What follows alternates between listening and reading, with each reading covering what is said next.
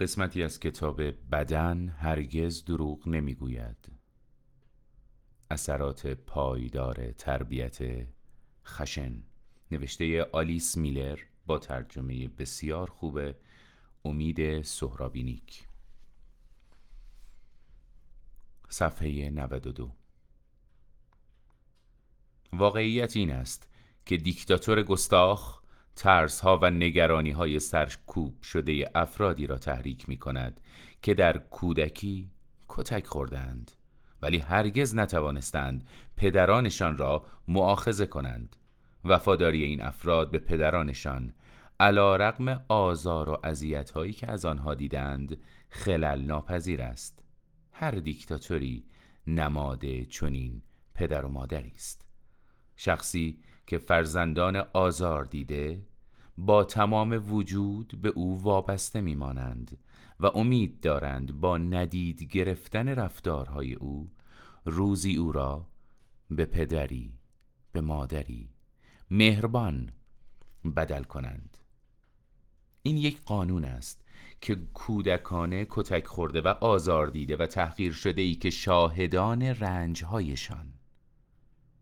که شاهدان رنجهایشان هیچ حمایتی از آنها نمی کنند در بزرگسالی درجه بالایی از تحمل پذیری در قبال بیرحمی های شخصیت های والدگونه نشان می‌دهند. در برابر رنج های کودکانی هم که در معرض رفتارهای غیر انسانی قرار می گیرند بسیار بسیار بی تفاوت می شوند.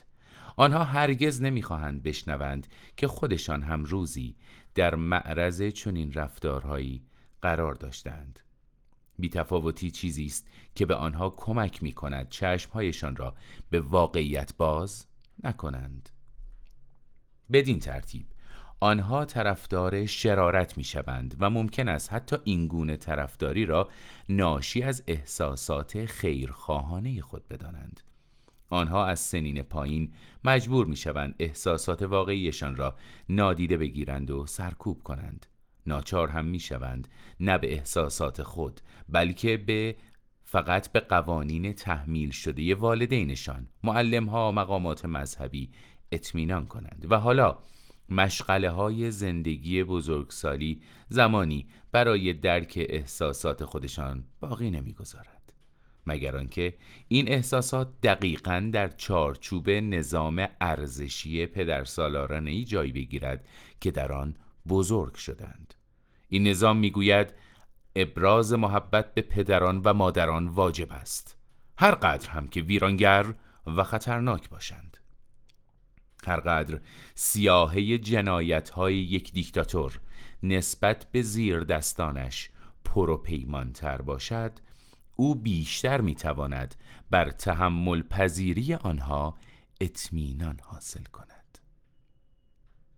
به شرطی که آنها کاملا از رنجهای دوران کودکیشان بی اطلاع نگه داشته شوند. پیشنهاد می‌کنم دوستای خوبم که این کتاب رو مطالعه کنید. قسمت های زیادیش هست که دوست دارم با شما شریک بشم. شادم شدم. به هر حال این اولین قسمت. روزتون خوش.